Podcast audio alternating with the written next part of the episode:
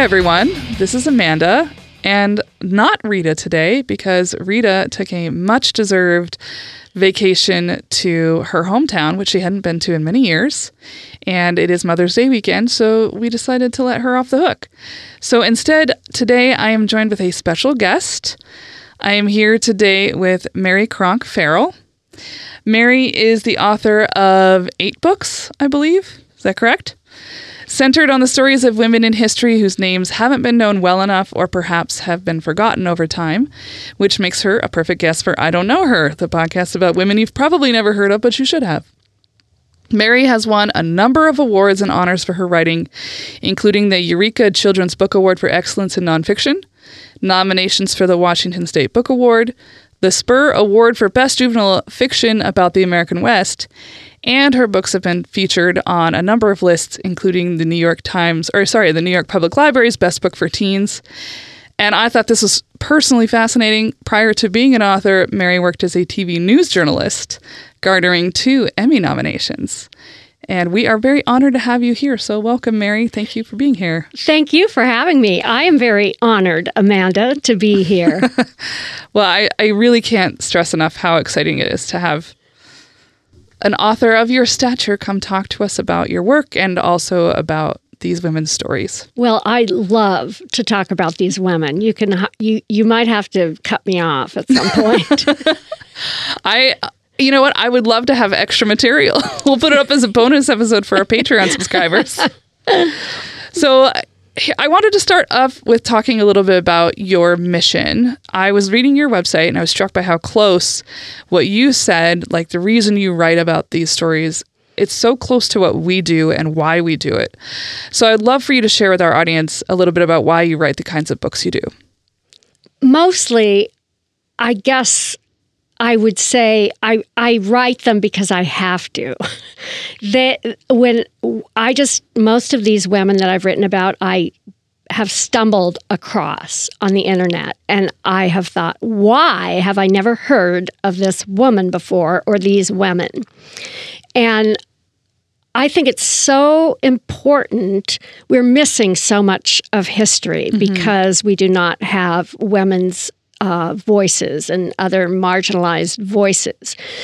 And I think that if we I mean, I think we have a lot we can learn from women of the past. Mm-hmm. There, there ha- are women who have been through incredible hardship and have prevailed, and there I just think that we we have a lot of the same issues, unfortunately, today yes. that they have faced. It's like these issues have not gone away.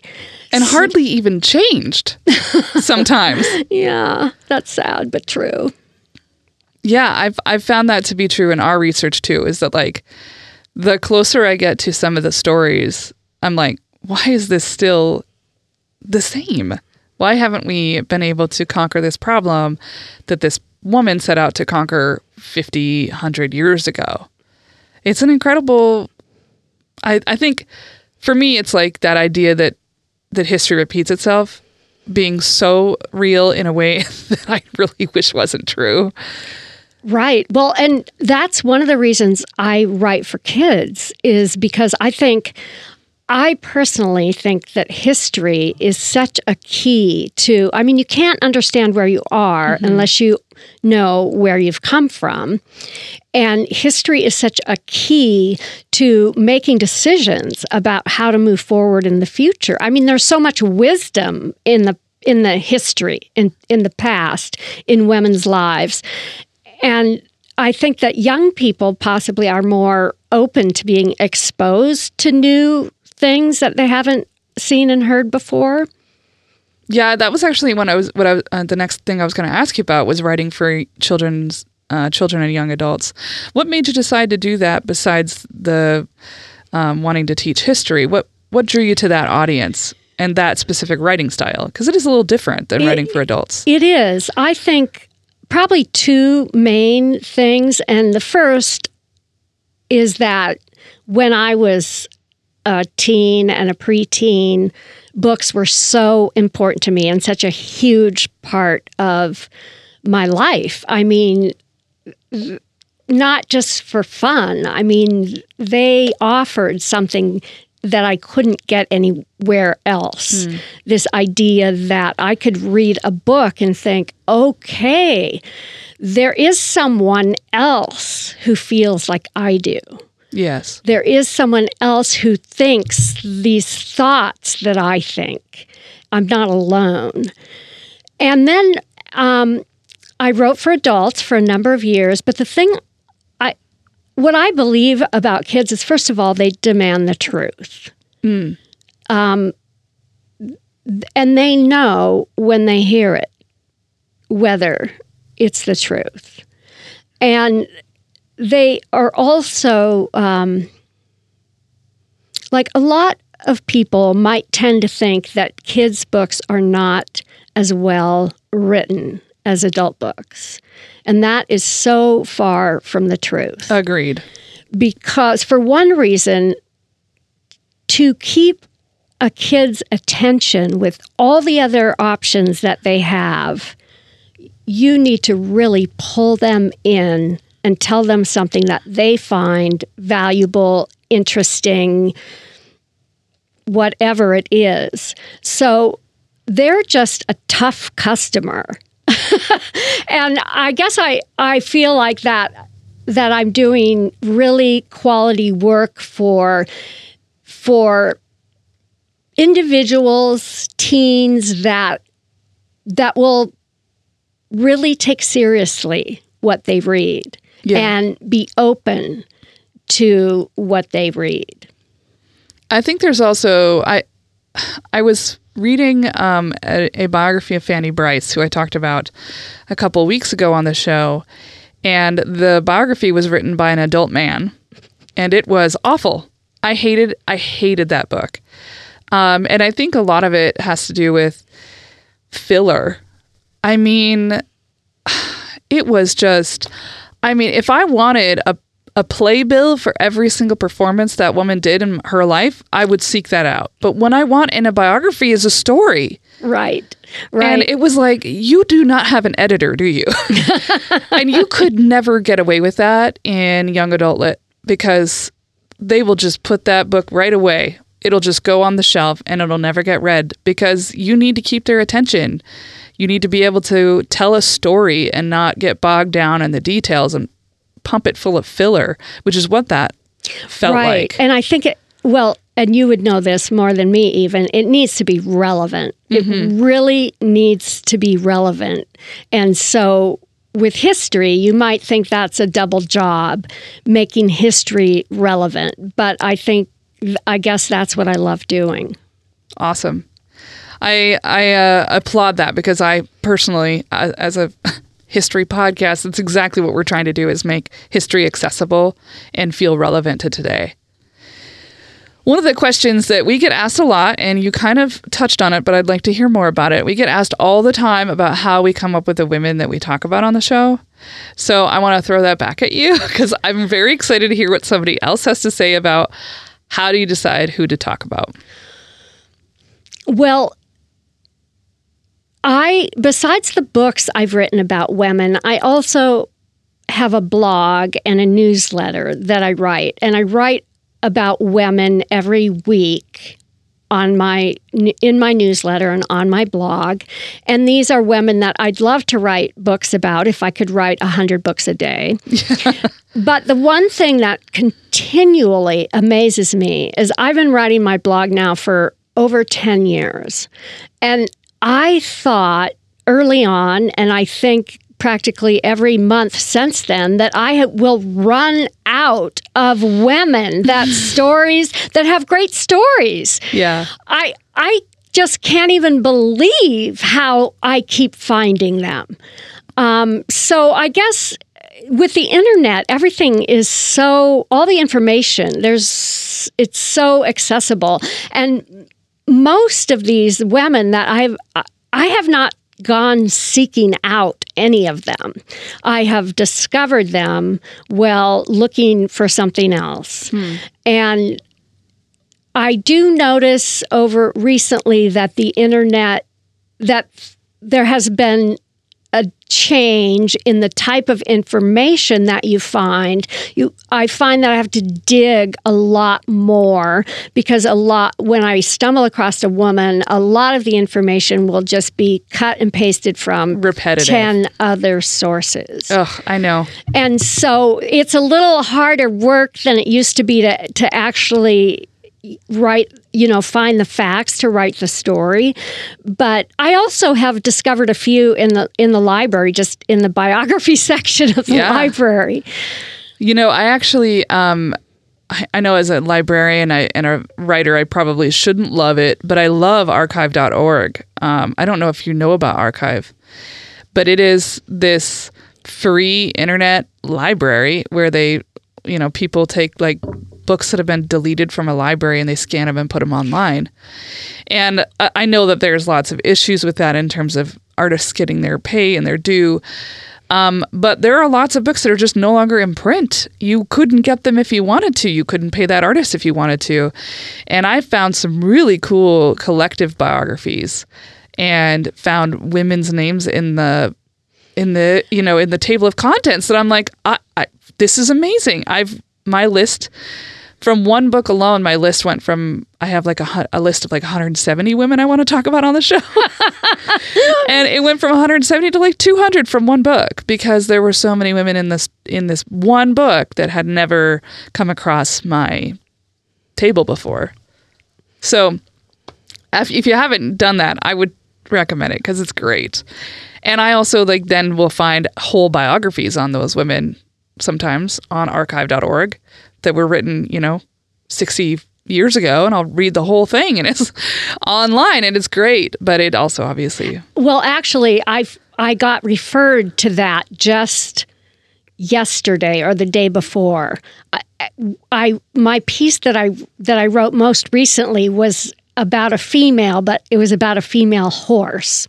And this was a horse named reckless that s- served with the marines in the korean war Oh wow. and so apparently a book was written about her back in the 50s, right after the war. And so I clicked on the link and it did. It took me right to that archives and I was like, what's this? I know, isn't it great though? I mean, I love the idea of being able to access stuff that otherwise we would not have access to. You know, even if I walked into the, the public library, I wouldn't have been able to access it because it's no longer there. Right. So I love the way that the internet sort of equalizes access to information, especially for something like our show and what we do here, and then we regurgitate it to people who don't have the time to read an entire right, biography exactly. on archive.org. Save, save, save people time. So, you know, we're talking about your writing. I'd actually like to pivot and talk about one of the women that you've written about is actually somebody that we spoke about on our first season. I um, have been fascinated with this woman for years, and that's Irena Sendler. Uh, what was the name of that book that you did about her? It's called Irena's Children. Yes. And- Irena's Children. And it's an ada- adaptation, right? right right so that yeah so i adapted that's that book from the adult manuscript and i had written about her on my blog six months before this project came along so as soon as this project came along i was like oh i know all about her yes. Um, and I had known about her from teaching the Holocaust to eighth grade English students. So I had decided early on that in the first season I wanted to cover her story. And so we did, I think it was episode 17 that I talked about Irena. And what drew you initially when you decided to write about her on your blog? What drew you to Irena's story? Irena, I I don't know if she might be one in a billion people in what she did.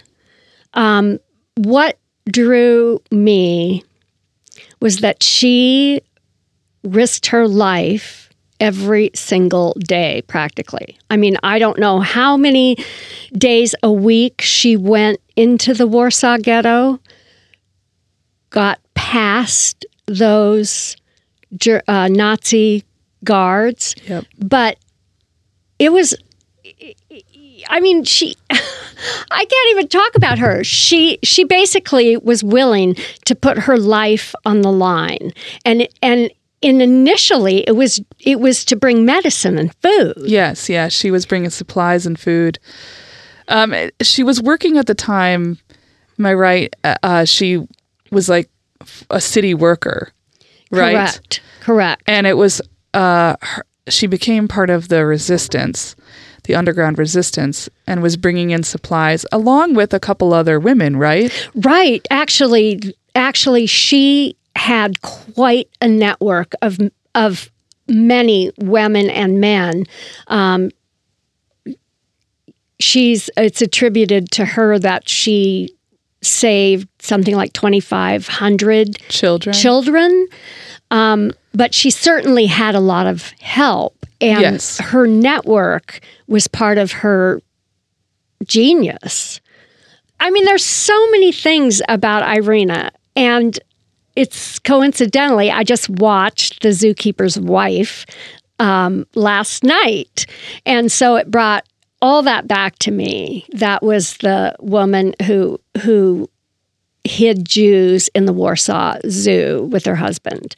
And Irena actually was hidden in there for a time. Mm, I did not know that. Yeah, so she it's not in the movie and I don't know if it's in the book, but I but she was and that was after she was arrested and and free. I mean, besides besides Irena's amazing selflessness, the story is just too incredible for words that she would be captured Yes. and tortured basically i mean not basically she was tortured Yeah, she didn't she have an uh, I'm trying to remember. It's been 3 years since I did that. Didn't she have a permanent injury? she did she i forget if they beat her legs Yeah. I think she like was that. beaten on her legs, and then her job, at least at one point in the prison, was to wash clothes or sheets or clothing. I don't know what she was washing, but she was standing over a sink on a broken leg, Yeah. um, working probably all hours of the day, and so she did have a, a permanent injury. Um, but the fact that she then never revealed names under torture. I I I can't even imagine that. I'd be okay. I'll tell you everything. I know. As they slapped my hand, I can't take pain. But um, she then. It's on the day when she is going to her execution that she is rescued at the very last minute. Uh, her followers had bribed yeah, bribed the guards, a right? German, a Nazi guard. So when they they would open, they, she was in this waiting room with the other women who were being shot that day, and they would open the door and call your name, and you would walk out. And when it was her turn, a different door opened on the other side of the room, and they called her name, and she walked out and she didn't even understand what was going on and the guard just kind of sh- just shoved her and said get out of here get out of here oh my god. I, she- I don't think I ever knew that part of it. she couldn't at that point she was so well she was starving and she was so injured she could hardly walk Yeah. um, she had i mean she was in terrible physical condition and me- a mental condition too. I mean that kind of you know not getting proper nutrition plus torture i mean that can do a lot of crazy things to your mind. So but she made her way to it like a corner drugstore and thank god the people there took her in. Um, so talk about a story i mean on the one hand there's there's me who admires someone who's selfless and brave and on the other hand there's me who's a storyteller Yeah. and this it's like it's better than fiction Yeah. you could not make this up yeah, I I love her story for that those same reasons. I will say that in my research, I did discover something that I thought was actually really interesting, and so I want to ask you about how you talk about the complexity of people because one of the things I discovered was that she was this hero to so many people and saved all of these children, like you talked about 12, um, 2,500 children. But she, to her own children, was very cold and distant and aloof, and they just never really thought of her as a good mother. And I thought, wow, like that's something you wouldn't expect from this person that you are, you know, seeing as this like selfless hero. And I find that sometimes I want to gloss over those parts of the person's life that I'm talking about. And because I'm like worried that it'll tarnish their reputation or in some way diminish their achievements or impact. But at the same time, I one of the things that we seek to do on the show is portray women as complex. Um, I think we have this tendency to martyr women, uh, and and in doing so, we take away their complexity. You know, if if Irena is only a hero, then how would I ever be able to connect or, you know, find a way that she's also human? So how do you do that in your writing? How do you tackle that kind of complexity? Well, I think that is an excellent point to discuss because luckily with children's literature, just even in the last 10, 15, definitely in the years, the the body of work that's being published in nonfiction is has moved dramatically to where we can tell the truth about people. Yeah, and um, I think that is definitely necessary and essential because you are perfectly right. One of the things that I when I talk about the women in my books, that it always comes down to is these women were not special people. Mm-hmm.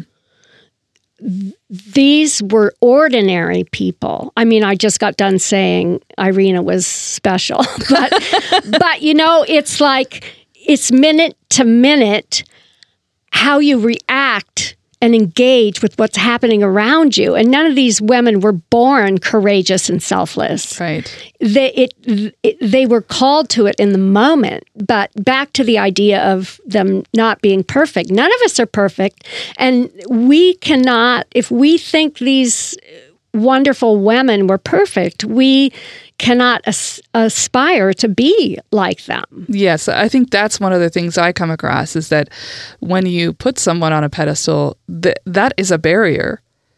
It, it means that that person is not attainable. I can't be as good as that person.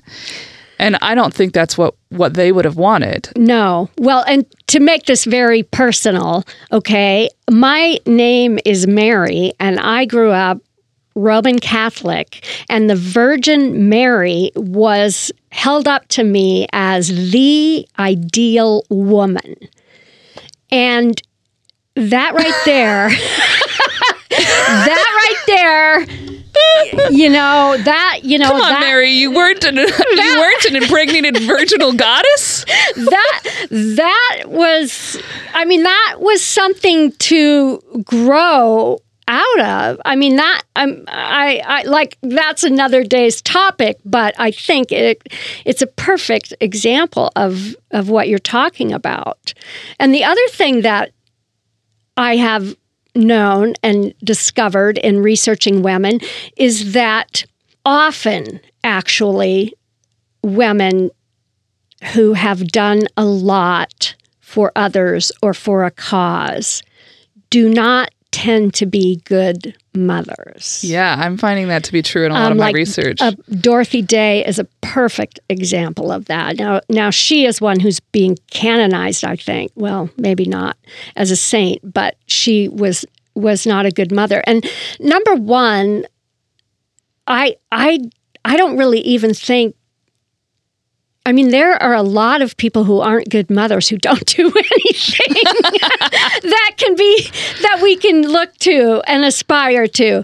But also, you know, there is a cost yes. to some causes. There are directions that a woman may choose in her life, and there may be a huge cost to that.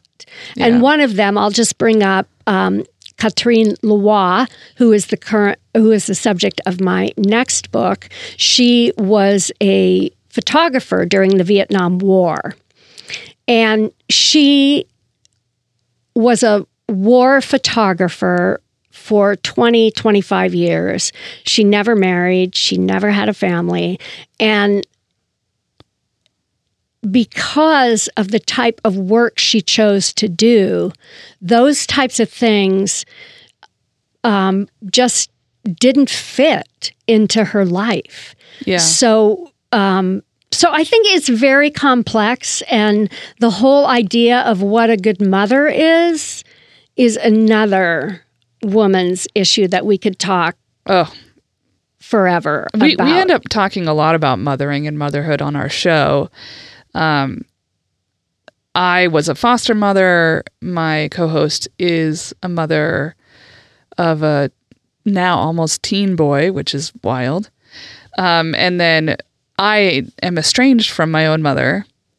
And so is her husband. Her husband's estranged from her own from his mother. And then she has a pretty complex relationship with her mother. So we talk we end up talking a lot about mothering and motherhood and the expectations of women versus the expectations of men and fatherhood. Because we often don't have these kinds of conversations that we're having right now.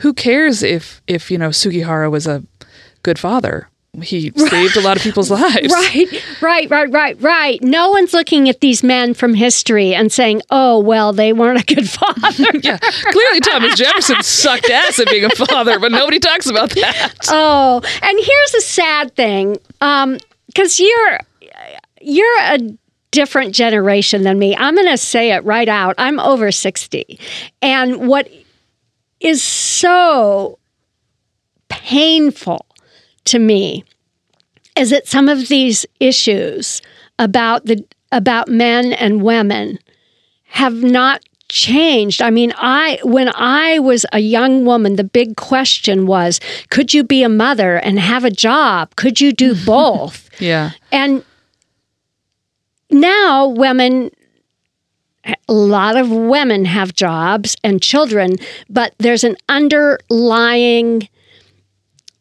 structure of culture and thought that is still stuck on how that should work out and what that means. And I, I'm not even finding words for it. But the fact that in the year 2021, um, well, Yeah, the pandemic destroyed women's careers right. because it became the job of the woman in a heterosexual cis pairing to stay home and take care of those children despite her career. And that that saddened me greatly. I I no longer identify as a woman, but obviously I was raised in a culture in a society that sees me as a woman and of course there's a lot of my story that's wrapped up in in womanhood. Um, and you know, I found it so hard to see all of these think pieces being written about the amount of women who have just permanently left the workforce. Like that feels like a huge step back. Yeah, definitely. I mean, I feel like we're we're we're having that similar thing that happened during World War II when all the men were away and all the women got great jobs. And then the men came back and all the women lost those jobs. Well, the other thing, the other thing too, is that so many of the women who had to work, the women, not, I'm not just talking about nurses and people, doctors on the front lines in that way. I'm talking about people in service jobs that were Yeah. required to go to work, and how many of them were low paid women. And it's the same whenever you talk about women and job. Women have always worked, and poor women have Always always, worked. outside the home. I mean, many of them have worked. So, yeah, the issue is very complex, but the people, the the women who have had to work through this pandemic at in low paying jobs where they worked with the public um, have have really really suffered. I mean, and they carried the nation on their backs, right. and that's unfair.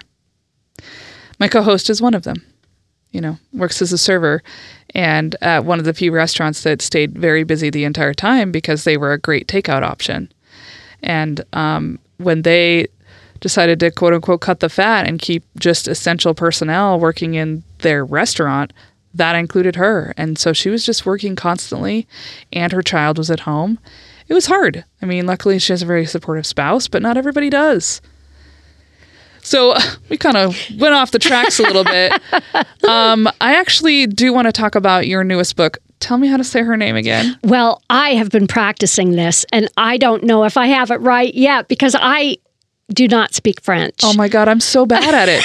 I do not speak French. Have you ever listened to any of our episodes where I talk about a French person? no. Don't. It's such an embarrassment. well, I have been practicing this now. For the longest time, when I was researching and writing, I wasn't even worried about how to say her name. Yeah, Catherine Leroy. yes, right, Catherine Leroy.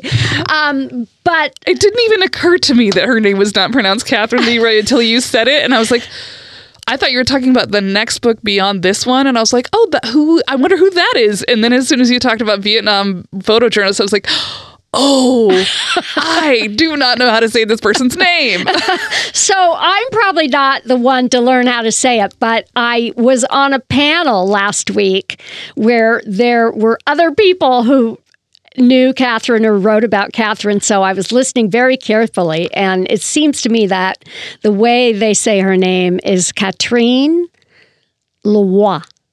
Katrine Leroy. Okay, I'm going to do my best. so that's one of my next questions is actually about your next book, which comes out in February, right? Correct. February of 2022. Um, it's called Close Up on War. Is that that's a final title, I assume? Yes.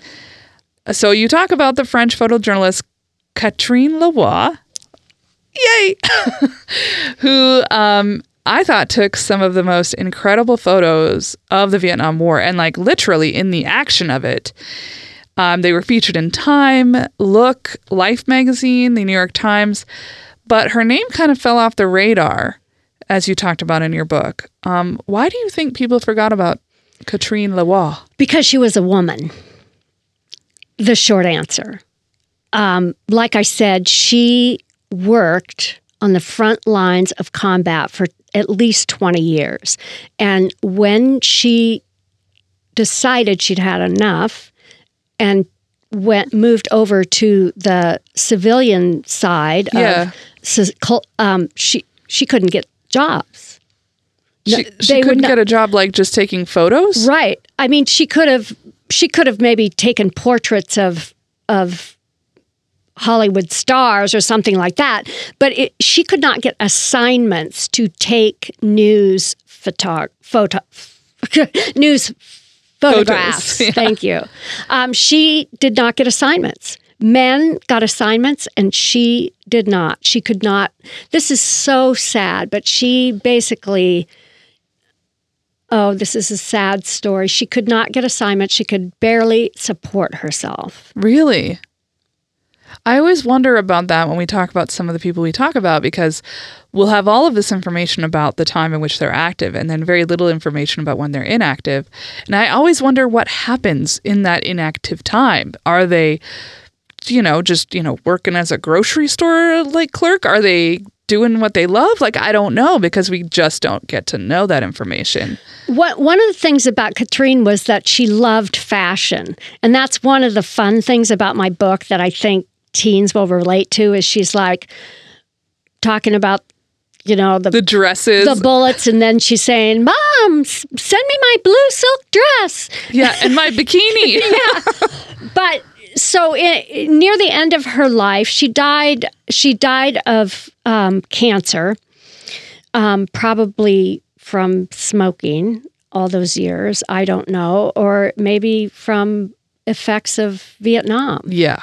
I would say that maybe both, or I would say that all that time she spent in, in Vietnam can't Right. have been good. right no no definitely and um, she had a business she was trying to make money selling um, high-end purses and clothing like I see. like getting them from France and and selling them. One thing she did that after her after her combat career was they she went and did some photo shoots in Japan fashion photo shoots the amazing fashion photo shoots in Ooh, I would have loved to see that. yeah, you'll have to Google that. She and and so she she and here's another thing she did. One what one comment that she made somewhere along the way was that one of her favorite stories that she did for the news was about the Mohawk uh, men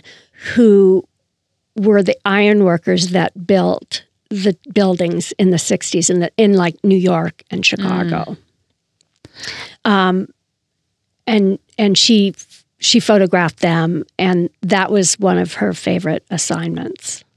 So we've talked a little bit about her, but um, you know, on the show, normally what we do is we tell a person's story from like start to finish. And I know obviously you don't want to tell her entire story because that's what your book is about. But tell us a little bit about her story. Who was she? When was she born? What did she do? So that our listeners have an idea of what what it is you were writing about with Katrine. Well, a very interesting thing is that she was French and she was born in 1945 whe- in France when the Allies were bombing France. There was a huge bombing raid near where her parents lived on the night she was born. Wow.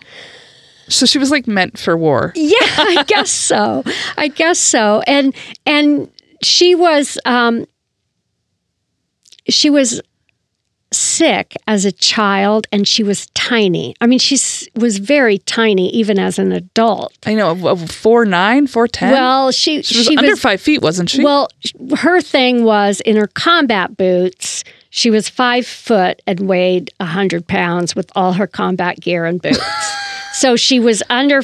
She was a couple inches under five foot, at least an inch, and and very tiny yeah, young she looked woman. very tiny.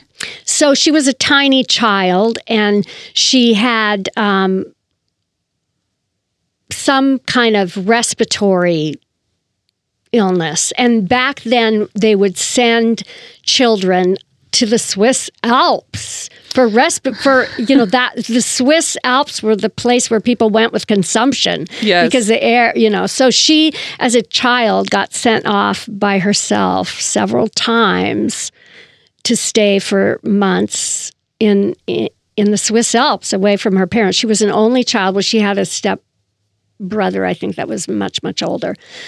But um, so she started out kind of at a disadvantage, and then she was attracted to photography at a at, as in her like preteens. And then she liked to say, I was a bad element. I got kicked out of six schools in six years. so, I love a, I love a good rebel. yeah. And so she, so, she, and she, like, I don't really know their school system over there, but if it were here, you'd say she didn't graduate from high school. She dropped out and, um, started just trying to do different things. At one point, she was trying to start a para, parachuting. What do you call parachuting? Skydiving. a skydiving um, school or something. She learned to skydive because she was dating a guy who was a skydiver and she wanted to impress him. So she actually became an excellent. She had 80, when she went to Vietnam, she had 84 um, dives, skydives. And I forget, maybe half of them were the dives where you're free, Free fall. falling for long distance before your chute even opens. And so one of the things that happened was that Catherine was included in the one and only airdrop, parachute drop in the Vietnam War. Yeah, that's a very exciting scene in the book when she jumps out of the plane with these soldiers and they're being shot at as they're coming down in the air. That's an incredibly tense scene. And there were rumors that she slept with someone to get to do that. That is so untrue. No, she was the only photographer, except for Army photographers, who made that jump. And she was more well qualified. She had more jumps than the soldiers, some of them that were jumping. And yet, th- her success had to be torn down. Mm, It had to be diminished because, you know, a woman could never be more qualified. That would just be absurd, right? Yeah, yeah. It felt very much like um, personal jealousy, like professional jealousy, mixed in with a whole lot of misogyny. Well, the, you know what's really, I guess it's, I guess it's just to be accepted. But of course, when she went to Vietnam, she came up against the American military misogyny. Yes. but then the News Corps turned on her. That is what is really sad. when did that happen? And, and and what was the reason for that? Actually, we should probably back up. So, how old is she when she so she does the skydiving stuff. She drops out of school. She does the skydiving, and then how does she become a war journalist? Okay, so yeah, like I, I guess what year did she go to Vietnam? Was it 65? 66. 66. So she's 21. She's 21. okay. So she decided that she wanted to be a combat photographer. She had l- read this French news pictorial magazine as a young person, and there were photographs of um, the French fighting in Vietnam, um, and all, all other photographs that that really caught her attention. And so she decided she wanted to become a photographer. And she said the biggest story was Vietnam. So at, at she started working um, a job that she hated at a at a like as a clerical type job, and just saved all her money to buy a camera and a plane ticket.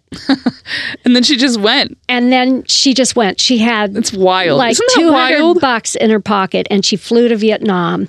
She landed first in um, Laos, and there she started practicing with the camera. yeah, she'd like never really taken photos. No, she hadn't. She learned on the job. And what's incredible is that it was less than a year that she was there that her photographs were seen around the world. Yeah, they started to get picked up by the AP, mm, right? Right, right. So you said so she spends all this time in Vietnam, she takes all these photos, she gets an incredible amount of coverage because she does do extremely dangerous and risky things to get the shot. Um, and is embedded with troops the entire time.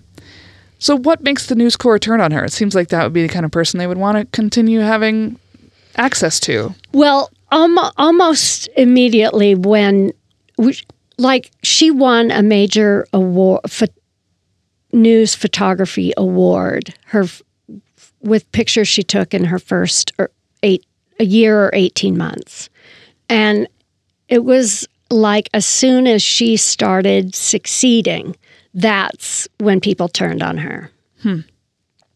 There, people attributed a lot of her photographs to luck, which was insane. Pretty much everyone who knows anything about the press corps in Vietnam will agree that Kat- Catherine Leroy spent more time in the field in combat than anyone. Yeah, and it seems like okay, well, luck would happen once or twice. Right. not continuously. That's how luck works. Yeah, luck is yeah. once in a lifetime. Yeah. It's not like she won for that one photo or, or whatever that w- one set of photos, but her photos kept being published. so clearly, clearly she had done something that wasn't about luck. Right. She um, wasn't the most technically skilled photo- photographer, but she kind of, if you look at her pictures, her photographs, there are eyes in every, almost every one of them. I mean, some of them are like bombs or napalm dropping on the forest or whatever, but she got close to the soldiers. They were her age. Yes, I- she identified with them and she got close to them and she she she she wanted she knew she she said if I don't feel something why take the picture? Yeah. I I thought it was interesting when she was talking about the camaraderie that she had with the soldiers, particularly as the war went on and her perception of why the Americans were there started to shift, which you kind of touched on in the book um, that, you know, she was seeing a lot of violence. Uh, so I guess that closeness, I, I always kind of wondered if she was able to maintain, because she talked about objectivity versus subjectivity. You know, at some point, she lost a little bit of her objectivity because I think she didn't agree with what they were doing. Uh, yeah, I I can't I can't know really what was going on in her mind, but I think that at the point where you're involved in the middle of c- combat and you're taking a picture, there's really not going to be much objectivity. I mean, unless I, yeah, I can't imagine it. She, her her ideas about the war did change because she sort of she she thought it was fine when she first went and then she realized it wasn't but you know what a lot of the soldiers with her were realizing the same thing Yeah, yeah. It it felt very much like I I actually thought that the book and her story did the same thing, which is that like you know, you told the story of the Vietnam through what what Catherine was or sorry, Katrine was experiencing, which I thought was a really smart move. Because one of the things I had written in my notes to talk about was the fact that like our American education system simply does not teach about the Vietnam War. I remember when I was in high school, distinctly remember when we were in US history, our teacher saying, We might get to the Vietnam War this year. And then we didn't. I think we watched like Forrest Gump. and that was our education about the Vietnam War. And so I learned more in your book about the Vietnam War than I have in 18 years of public education as a student. thank you And thank you yeah, I I take that to heart because to be honest, when I first decided to write this book and about Katrine, I, I had no intention of writing about the Vietnam War, and that's just how silly I was. I wanted to tell her story. right. But you And- can't tell her story if you Oh. don't tell the story of the war. Believe me, I have learned way more about Vietnam uh, that I'm glad I know. Yes. but that I was I I I don't think hardly any people know. I mean, there's it has to be a few maybe I don't know a generation or two back it before it really is history and you can talk about it in an objective manner. I I don't know, but I had to do a lot of research on the Vietnam War and it was extremely painful and this book came back to me from my editor at least six times because it was very difficult to talk, to write about something as complex as the Vietnam War and to make it succinct Yes. enough to fit in this book. Yeah, I, I, I think that that's a a struggle. I mean, because your work. I mean, I teach you know high school students every single day, and not a single one of them knows anything about the Vietnam War. Um, and I don't. And and that's the thing is that like a lot of their teachers are my age or a little older, and they never got taught about the Vietnam War, and so it's just not something they prioritize teaching about. And as a young adult, I became really pissed off about the fact that I didn't know anything about Vietnam because it seemed to me that that's what we were doing when I was 19 was entering into a war on a false premise and disrupting an entire country's ecosystem to um, enact our own political agenda. And we hadn't learned any lessons from it because we hadn't been taught them. Yeah. And uh, so I appreciate your book because I think that, you know, any amount of information on the Vietnam War that gets into the heads of youths is a good amount. And I think also it's, to me, the book really read well as an adult too, um, because I don't know a lot. And I needed that. I needed a little, a little brisk informational dump so I could understand even what was happening. I, I just know like basics of the Vietnam War. Right. Yeah. I think probably most people. Um, I actually wanted to talk a little bit about something that you pointed out in the book. Uh, I I really appreciated and admired that you frequently talked about some of the egregious missteps that the U.S. government and military made during the war. Um, right now, I'm I'm going to make a little jump here. Right now, we're hearing a lot in about state legislatures who are trying to do pushback on teaching critical race theory in schools. Um, that is teaching history with race in mind. And I think a lot of that pushback comes from a place of defensiveness in America where we don't really want to take a look and examine the ways in which we participate in and allow violence and oppression to occur.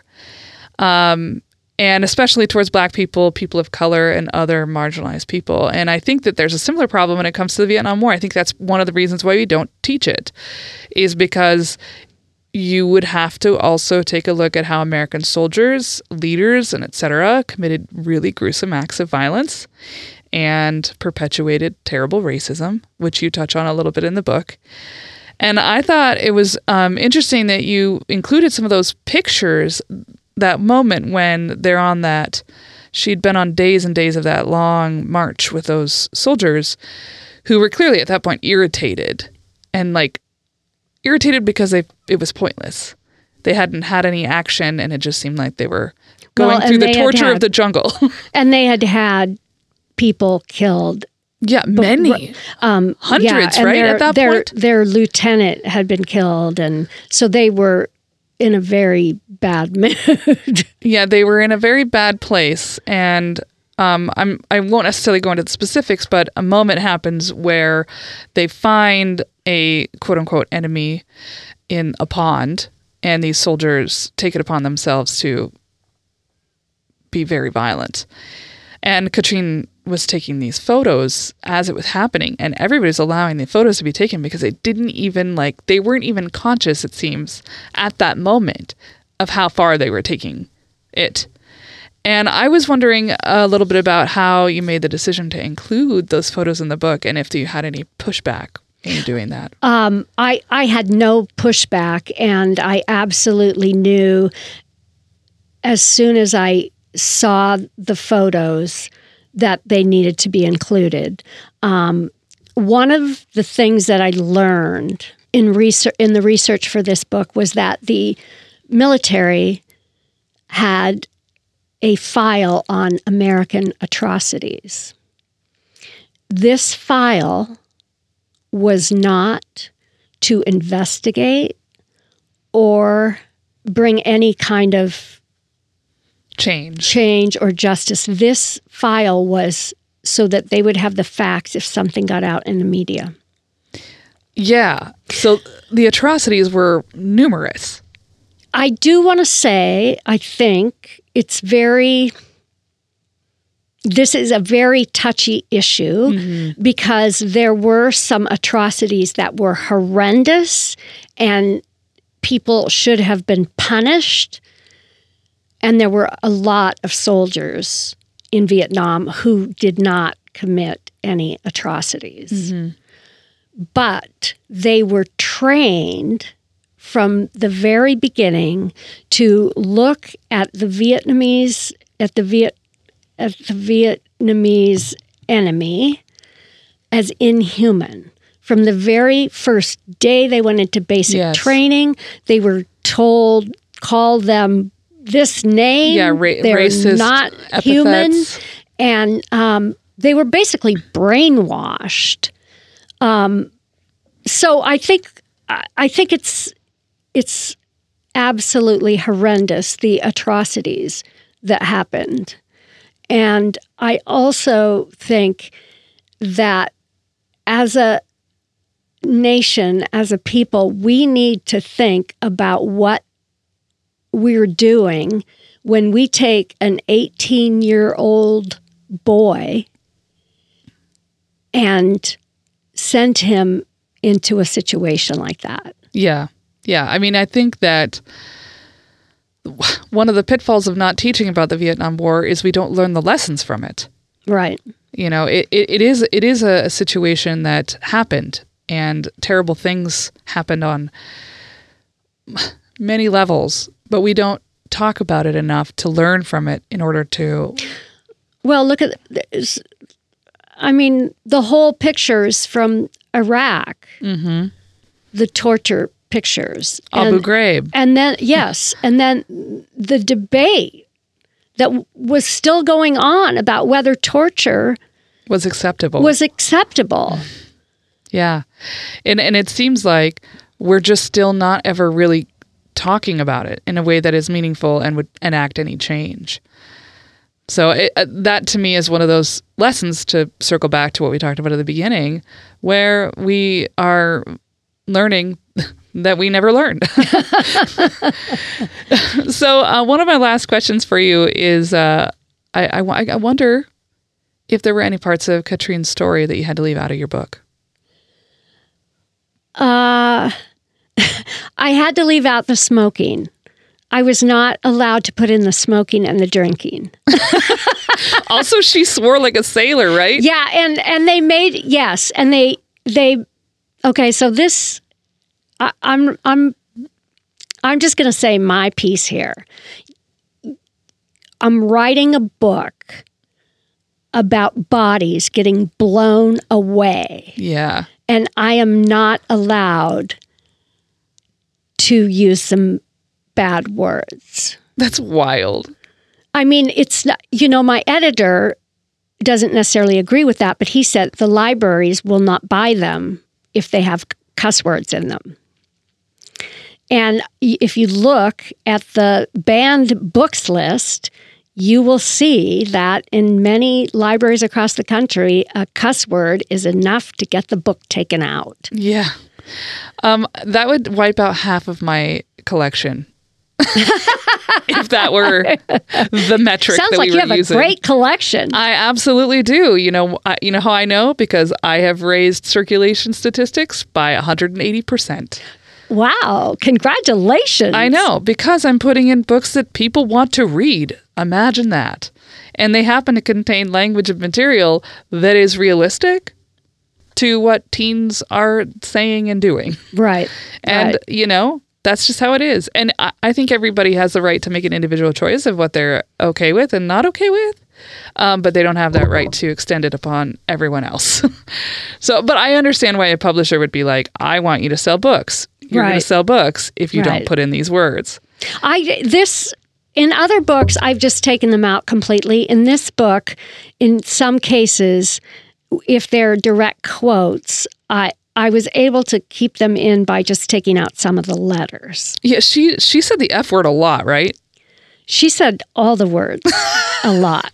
She's great. if you I know you haven't listened much to our show, but if you have listened to any of it, you know we swear. yes, I uh, I do know that. frequently, loudly, and proudly. because it's part of who we are. That's, uh, you know, that was actually a feedback we got um, during our first season. Was I just, I like your show. I just wish you wouldn't swear so much. And I was like, well, that's too fucking bad. just because that's just not who we are. Not your audience. And well, and it's like if if that's a thing that stops you from listening, then okay, that's cool for you. But like, we're not going to change who we are. Um, you know, as when I go to work, do I swear at work? No, because that's my that's my job, and I expect the students to also change their speech patterns to come to school. Right? It's it's kind of like I'm modeling the behavior I want them to to to do, uh, but I let them know frequently and often that this isn't how I talk when I'm at home. It's not how I talk when I'm with my friends. And I and I do that in order to like reinforce to them that like I have to change my behavior when I'm at school because that's what's acceptable and that's what our norm is. When I'm outside of school, I get to do whatever the hell I want. I get to talk like how I want. right. And I think that that uh, has, you know, helped us maintain an authenticity on our show. And I, I want to say that I think that that's what made, for me, that's what made Katrine feel like an authentic person was knowing that she learned English from American soldiers who swore a lot. so her vocabulary was very rich. yeah, that's true. All right, I have a couple other questions for you. Uh, what's next for you? Are you researching anyone right now that you're working on after Catherine's story? I have a couple ideas, but at this point, they're just ideas. I'm currently most immersed in a novel that I'm writing. Ooh, so, a novel. Right. I I had a novel published almost 20 years ago.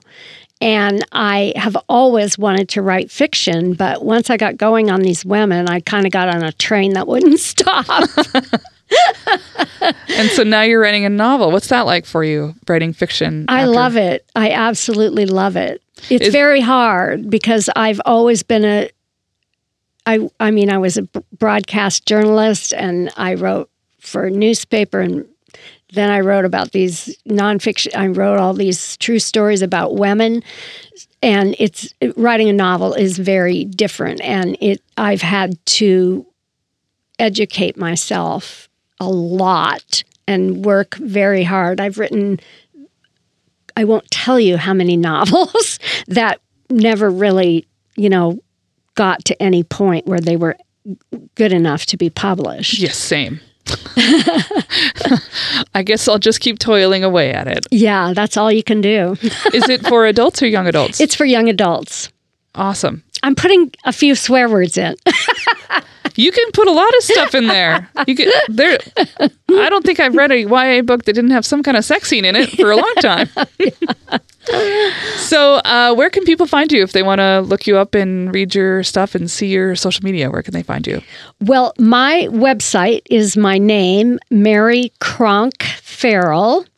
That's C R O N K F as in Frank, A R R E L L dot com. And on my website um, is my email and all my social media, and I'm very easy to get in touch with. So I want to just thank you again for coming in and talking with us today about your books and in our humble home studio. to talk about women's history and your books and so much more. I want to remind our listeners that you can pick up Mary Cronk Farrell's books at your local independent bookstore, please. Please. If you're here in Spokane, that's the Wishing Tree Books and Aunties and Giant Nerd Books. We've got some great ones here. If you're elsewhere, buy it from your local store. Please don't buy it from Amazon. please, please, please don't buy it from Amazon. But if you're gonna not, I mean, buy it. If you're, that, I'd rather have you buy it than not buy it. But um, her newest book, which is called Close Up on War, the story of pioneering photojournalist Catherine Leroy or Leroy Leroy Leroy in Vietnam, will be out in February 2022. But you can pre-order it now. Yes, it is available for pre-order now. Yeah, so put it on your lists. If you're a librarian, put it on your list. I read it and it's great. Okay, so can I make a little offer here? Sure. Okay, so I'm I've been thinking about um, trying to reward people who pre-order the book, mm. and this is a wonderful book for book groups, both for teens and adults, and so maybe if anyone hears about it on this show and they pre-order the book. I would do a visit, a Skype visit. or Zoom visit to their book club. All right. So there you go, listeners. If you decide you want to do a book club on Mary Cronk Farrell's newest book as it comes out in February, you can pre order it now. And we can have like an IDK Her book club. Yes. So let us know on Instagram if that's something you're going to do, um, or email us or catch us on Facebook, as you all know. We are at IDK Her Podcast. Uh, we'd like to thank our editor, Lucas McIntyre, for his work on our episode today and all other episodes. And we also want to thank our fucking wonderful Jennifer Finch for our theme music, who has generously provided it for us. And also our listeners for staying with us. And make sure, if you haven't done so already, you check us out on Patreon and subscribe. Buy our merch on TeePublic. And thank you for listening, and thank you, Mary, for being here. Thank you so much for having me. This was this was a really um, enjoyable conversation. awesome. Uh, we will talk to you all later. Goodbye. Bye.